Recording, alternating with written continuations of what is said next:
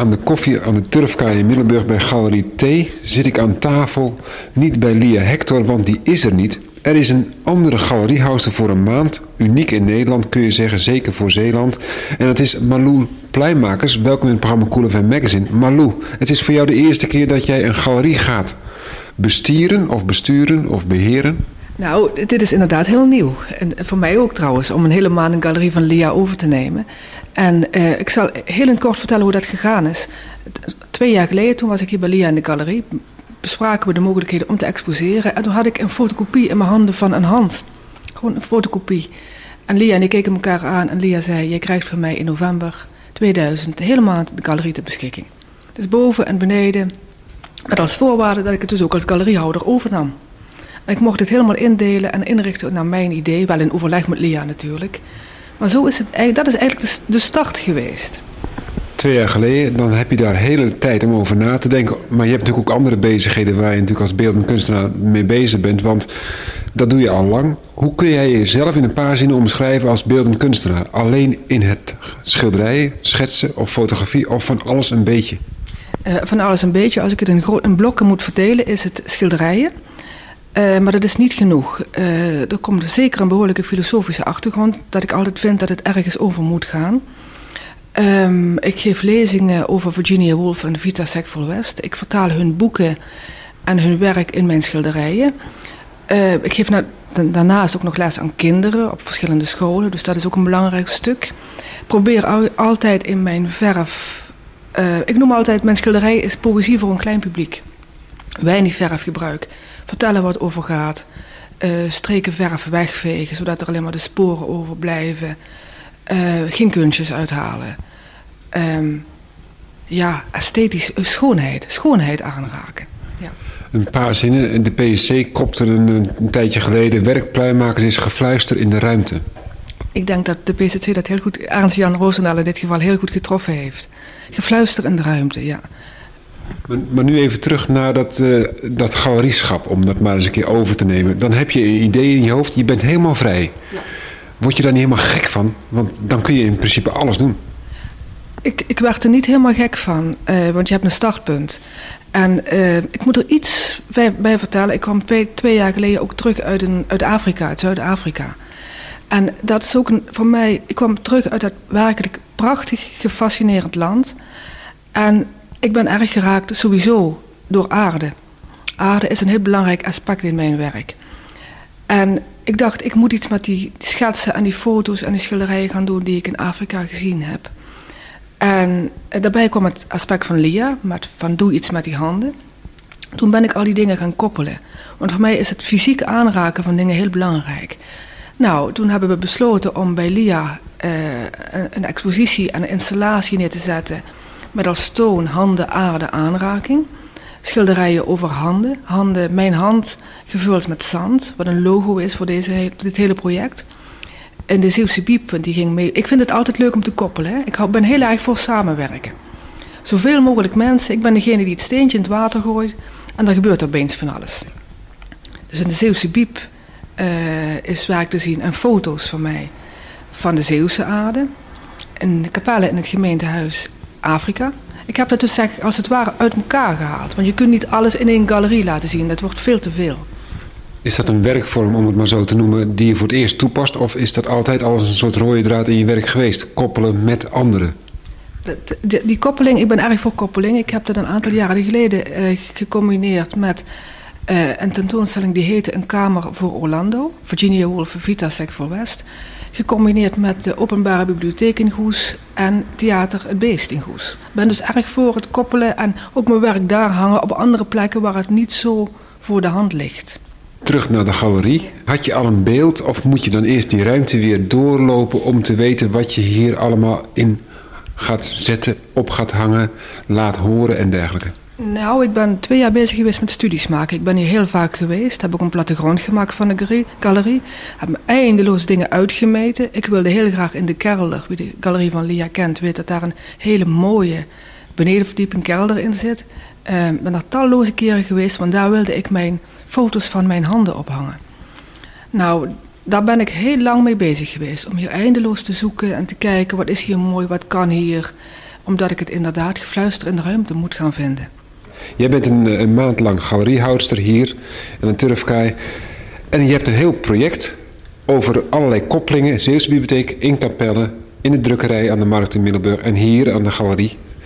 Aarde is de paraplu waar je een heleboel stengeltjes aan ophangt. Ja. Om daar maar eens mee te beginnen. Ja, aarde is denk ik de, uh, de, ja, de grote paraplu. En ik verzamel aarde. Telkens als ik met, reizen, uh, uh, met vakantie ga of een van mijn reizen maak, dan neem ik altijd aarde mee in van die fotokokertjes. Ja, ik, heb, ik wijs dat nu aan. Dat zijn van die dingen van een centimeter of vijf. En daar doe ik, stop ik de aarde in. En zo heb ik er al een stuk of veertig, denk ik, in van die houten vitrine kistjes. Dus het leek mij mooi om in dit hele grote project die aarde van al die landen die mij zo fascineren, waar ik me thuis voel, dus Limburg, uh, Zeeland, Zuid-Engeland, Vita, Virginia en Zuid-Afrika, om daar iets mee te doen, om die vier hoofdstukken onder te brengen onder die grote paraplu aarde. We staan hier op de begane grond, nog niet in de kelder.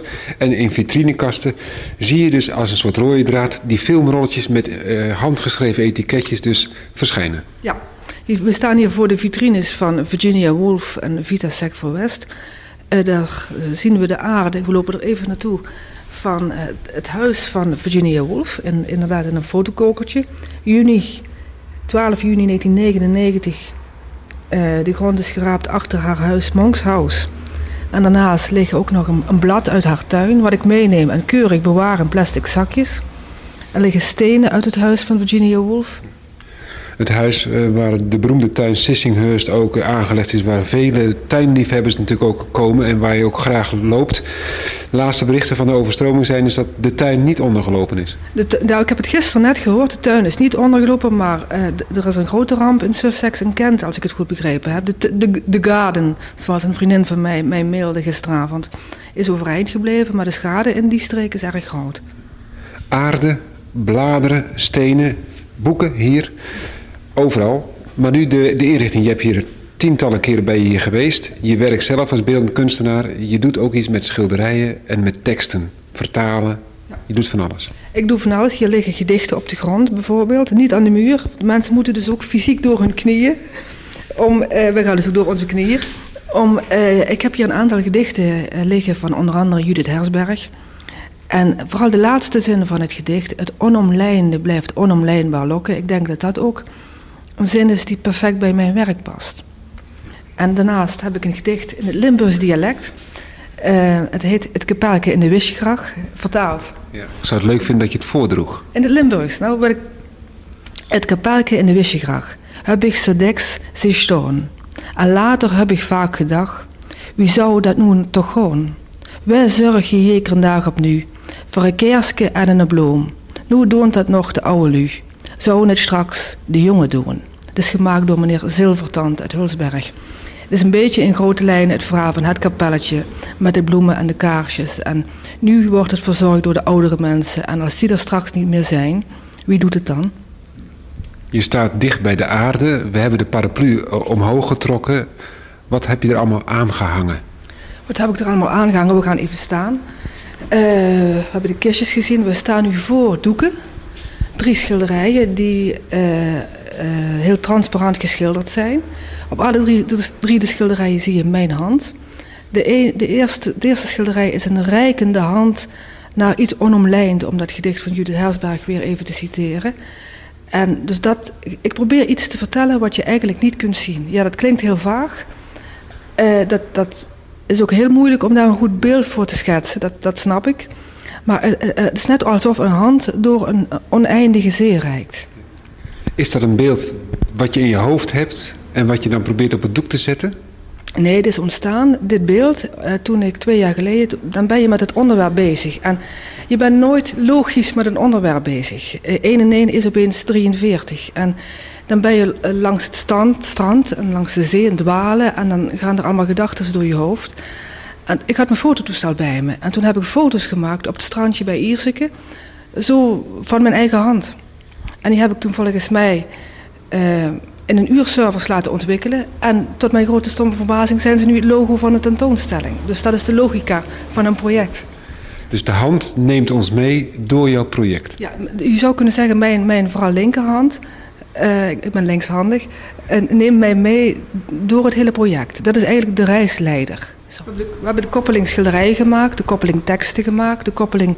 We staan nu Virginia Woolf en Vita Sackville West gemaakt. Zal ik iets over vertellen wie dat zijn? Um, want het lijkt zo bekend. Virginia Woolf is schrijfster, um, stichteres of oprichter is een beter woord van de Bloomsbury groep. De tijd waarin zij leefde is in de jaren 20, de jaren 30. Uh, het zuiden van Engeland. En hier hangt een heel mooi dubbelportret wat ik gemaakt heb van haar. Met daarnaast het portret van Vita Sackville West. Uh, ook de jaren 2030. Zij is vooral bekend als tuinierster van Sissinghurst. Maar ik vind er een hele goede dichteres en schrijfster. En in het middenin is er een foto te zien van mijn hand. En ik raak die grafsteen van Vita Sackville West aan.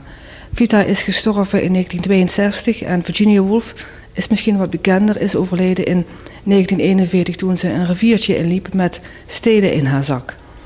En die beide vrouwen zijn dus een jaar of 22 uh, bevriend geweest, hebben ook een relatie gehad. En um, wat, ik, wat ik eigenlijk vertel is niet zozeer uh, de twee vrouwen met hun relatie en hun boeken, maar ik, ik transformeer het naar deze tijd om eigenlijk te zeggen, uh, hun manier van met elkaar omgaan is tijdloos. Maar ze hadden een ontzettende moed om te bewegen en de moed om de dingen te doen die ze vanuit hun hart wilden doen. En dat is belangrijk. Van vrijheid van bewegen loop ik verder met uh, Malou Pluimakers in de galerie T hier aan de Turfkaai in Middelburg door. Je bent een maand lang galeriehouster, je bent er nu al een paar uur. Went het al een beetje? Het, het, het went een beetje, ja. Het is toch een ruimte van iemand anders. En ook daarin geldt weer van, je komt in de ruimte van iemand anders, dus dat moet even wennen. En ook daarin, uh, ja, het respect voor iemand anders ruimte moet je even, moet even in balans komen allemaal. We hebben het net over Virginia Woolf gehad. Je hebt er zelfs gelogeerd op Sissinghurst. Prachtig. Je, bent nog veel meer van plan, want daar ga je ook weer iets mee doen. Dat stop je in een laadje en dan gaat het straks weer open. Dat is een laadje wat, wat, uh, uh, waar ik heel veel in stop en wat gewoon altijd open blijft eigenlijk. Dat maakt zo'n belangrijk deel van mijn werk uit. En dan, het is ook iets wat zich verspreidt. Hè. Ik ben begonnen met Vita Sackville West een jaar of tien geleden. En dat is, heeft zich nu verspreid naar Virginia Woolf. Um, dat komt bij de Bloomsbury groep met Vanessa Bell. En al die fantastische mensen die daar rond gesjouwd hebben. En wat mij vooral intrigeert is, hoe, hoe gingen die mensen met elkaar om? Uh, Virginia Woolf met haar zus Vanessa Bell, hoe, hoe ging dat nou? Uh, uh, de moed om te bewegen in relaties, de moed om te bewegen in het leven, wat je zo kunt transformeren naar deze tijd. Wat is echt en wat is onecht? Andersom geredeneerd, leefden die mensen niet te vroeg? Ja, vanwege leven wij die te laat. Uh, ik weet niet of ze te vroeg leefden. Maar ik, denk in principe namelijk... Ik hoor heel vaak als ik erover vertel van... Ja, maar toch wel in die tijd. Dan denk ik, ja, die tijd is niet wezenlijk anders dan deze tijd. En alleen ze waren... Ze hadden de moed om te leven. En waren daarin ook... ja, je kunt bijna zeggen, triggerden daar in elkaar. Want als je natuurlijk zes mensen in een kamer zet... die alle zes de moed om te leven hebben en eruit willen halen wat erin zit zonder te schreeuwen, dan werkt dat. Want je wordt aangeraakt en aangestoken. Want de andere vraag kan ook zijn: zouden ze de moed hebben om deze tijd te kunnen overleven? Eh, nou, ik vind dit zelf een hele moeilijke tijd, als ik heel eerlijk ben. Uh, want hier in deze tijd mis ik vaak die vrijheid van bewegen, omdat wij alles ingekaderd hebben wat wel mag en niet mag. Uh, ook gelijk, hier maar dit is een persoonlijke mening, lijkt het vaak zo alsof je een vrijheid in bewegen hebt, terwijl ik daar zo mijn vraagtekens bij heb. Want alles wordt in hokjes en alles moet zus en alles moet zo. Terwijl ik denk dat de mensen het beste gedijen als ze die vrijheid van beweging hebben. En dat betekent niet dat je muren moet afbreken. Dat betekent dat je degene bent die je, die, die je bent. Authenticiteit, denk ik, is een mooi woord daarvoor. Authenticiteit en dicht bij jezelf blijven terwijl wij doorlopen hier in de galerie de aarde hebben we gehad, we hebben de handen gehad die op de schilderijen van je werk terugkomen. Je vertaalt eigenlijk het werk hè, van, uh, van, die, van die schrijvers. En dat zien we ook achter ons, want er komen ook teksten op je schilderijen te staan. Deze teksten, die, wij staan nu voor de ingang van de galerie. En aan de linkerkant en aan de rechterkant hangen twee schilderijen. Met uh, geen teksten van Virginia Woolf, maar wel teksten die mij heel erg raken en die die ik getransformeerd heb tot schilderijen. De ene ook weer met die rijkende hand, daar staat de tekst. I have this desire to make something better than it was before. En ik heb dat werkelijk, ja, dunner kun je het bijna niet schilderen. Op katoen geschilderd, ook heel transparant materiaal. Het is net of er bijna van afvalt. Zo, maar je moet er al naar kijken. En dan denk je, oh ja, er staat wat op. Je schetst het heel, het blijft eigenlijk een schets. Het blijft een schets. Ja, ik hou niet, maar dat is ook weer een persoonlijke mening. Ik hou niet van schilderijen die af zijn. Dus eigenlijk schets ik op het doek. En dat zijn ook doeken die, ja, daar doe ik niet lang over. Dat, uh, als je dat in tijd, ja, want tijd is natuurlijk ook, vind ik zelf een onzin, onzin uh, uh, argument zou moeten uitdrukken, is dat heel snel gebeurd. Maar het proces wat ervoor ligt, is natuurlijk vele malen interessanter en mooier en langer. Kleurgebruik, is dat ook specifiek of doe je wat je tegenkomt? Nee, ik doe niet wat ik tegenkom. Ik heb, uh, voor deze tentoonstelling ben ik heel erg uitgegaan van de aardekleur, het rood-bruine. Um, hou ook erg van die kleur. Ben ook een erg liefhebber van uh, donkerblauw, dat indigo, beetje dat, paars donkerblauwe.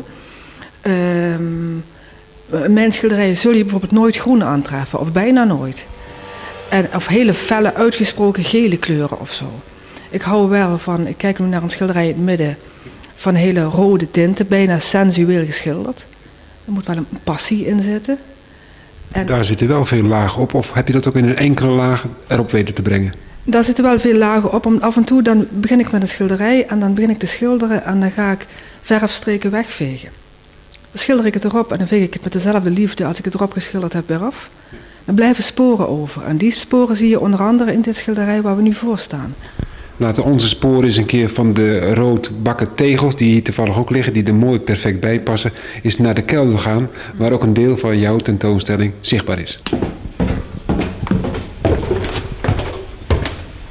Terug in de, in de galerie T, waar je nou galeriehouster bent. De temperatuur is al gelijk een stukje koeler. Wil jij hier dan nog geen verwarming? Wil je gewoon de keldertemperatuur laten? Hier is geen verwarming, maar volgens mij is dat ook helemaal niet nodig. Dit is een hele intieme, bijna sacrale ruimte. Uh, met een hele, echt een hele mooie vloer. En uh, wat ik hier gedaan heb, is een soort van binnenkant ge, uh, getransformeerd van handen, aarde, aanraking. Ik zal beschrijven wat ik zie. Um, ik heb hier een keer of 60 doeken ophangen van mijn eigen handen, gefotocopieerd. 24 bij 30, A4'tjes. En die heb ik rondom, als een lijn, rondom heel de galerie gehangen. En af en toe ertussenin kleine doeken van 24 bij 30 of 60 bij 70, monochrome van weer dat roodbruine oranje. En je ziet mijn handen ook heel erg kwetsbaar. Er zitten ook geen sieraden aan, geen ringen, geen horloges. Puur zwart-wit gefotocopieerd. In het midden hangt er een gouden schilderij.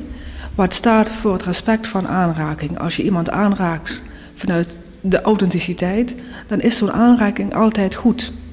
Of dat nu vanuit het hoofd of uit het hart is. En dat wil ik hier vertellen. En hier staan ook twee uh, ja, aardewerken, aarde, zuilen van aardewerk, gevuld met aarde. De ene is gevuld met het zand en de andere is gevuld met klei. En dat is ook al gebeurd, zie ik. Mensen mogen daar rustig met hun handen in, in, in voelen en kijken hoe aarde voelt. Want het is heel anders of jij zand in je handen laat vallen en het laat, door je handen laat, laat vallen, dan als je vaste klei vasthoudt. Handen, aarde, aanraking. Dan zijn we weer terug bij de kernbegrippen. We zijn terug bij, bij waar het eigenlijk om gaat. Handen, aarde, aanraking. En ik heb dat hier denk ik heel erg beeldend uit, uitgelegd. Het zwart-witte met het rode en het gouden. Er zit heel veel symboliek in. Uh, de manier hoe jij je eigen handen gekopieerd hebt. Zit daar een bepaalde logica in of is dat gewoon puur improvisatie? Dat is puur improvisatie, maar niet een improvisatie die in één keer ontstaan is. Ik heb um, mijn handen, nou hier hangen er een stuk of 60 denk ik, maar misschien wel 600 keer gefotocopieerd. En telkens ging ik weer terug naar mijn eigen drukkerij in Goes, waar ik mijn handen onder het fotocopieerapparaat legde. En dat mocht, ik had er ook een hele veilige manier van werken. En uh, en één keer had ik deze serie. En die heb ik ook zo gelaten. Daar heb ik ook niks in, uh, in scène gezet. Omdat ik dacht van nou dat is mooier. Of dat past beter bij zus. Ik heb ze gewoon achter elkaar opgeplakt. En deze serie was na heel veel series. Was deze in één keer klaar. Dus je zou kunnen zeggen ik begin met, met wandelen. En dan krijg je sporen. En aan het einde van de wandeling heb je opeens 60 gekopieerde handen. Je geeft geen richting aan. Hè? De mensen komen hier binnen en lopen rond. Hè? Is er een richting? Nee, er is geen richting. Ik, ik, eh, mensen mogen hier rond gaan lopen, mogen op de trappen zitten, mogen van mij zelfs de doeken aanraken. En ehm, ik, ik geef niet aan je moet nu naar rechts of je moet nu naar links, omdat ik denk van dan ga ik dus bepalen hoe mensen moeten bewegen. En dan ga ik bepalen wat mensen wel en niet mogen aanraken. Ja, eh, daarmee ondergraaf ik mijn eigen eh, werk, denk ik. Vrijheid van bewegen. We horen ook muziek. Dat doe je niet zomaar. Dat is ook bewust gedaan. Wat horen we dan hier? We horen Satie, um, hele minimale muziek. Um, ik ben even de titel kwijt van het stuk, maar het is pianomuziek van Satie. En als je dat in de tijd zou uh, moeten plaatsen, is het in de tijd van de impressionisten. Dus hele minimale muziek waar eigenlijk een beetje het licht doorkomt en wat ook de bezoeker veel meer ruimte geeft om te bewegen. Want stel je voor dat ik hier pompeuze fanfare-muziek zou neerzetten. Nou, dat kan niet.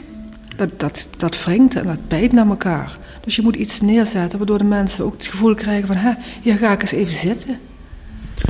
Lang toen we de trap langs gingen, toen zag ik ook een aantal foto's. Zelfs een, eh, een collage van vier foto's. Dat zijn geen handen, maar dat ben je misschien zelf. Uh, de collage die, die, waar we nu tegenaan kijken op de trap... zijn de handen van mijn ouders. En de handen van mezelf, omdat dan uh, kijk, je wordt bepaald door de aarde waar je vandaan komt. En mijn ouders, daar kom ik vandaan. Dus ik vond in deze tentoonstelling dat mijn, de handen van mijn ouders een plek moesten krijgen. Maar het kunnen de handen van ieders ouders zijn. Want we hebben allemaal ouders met zulke handen, denk ik. Tenminste, uh, uh, zeker mensen van mijn leeftijd. Maar die handen die blijven. Aarde, handen, aanraking.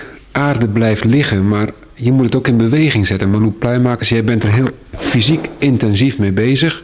Afrika hebben we gehad. Wordt voor jou de cirkel niet steeds hechter? Wordt voor jou niet alles duidelijker en daardoor ook juist onduidelijker? Ja, er zit een ontzettende dualiteit in alle dingen die ik doe. En, uh, want je zou kunnen zeggen, nou de cirkel is klaar, dus klaar is klaar. En ik, ik krijg altijd de indruk dat het nu pas begint. Want je brengt iets in beeld en als je iets in beeld brengt, kun je het daarna ook weglaten.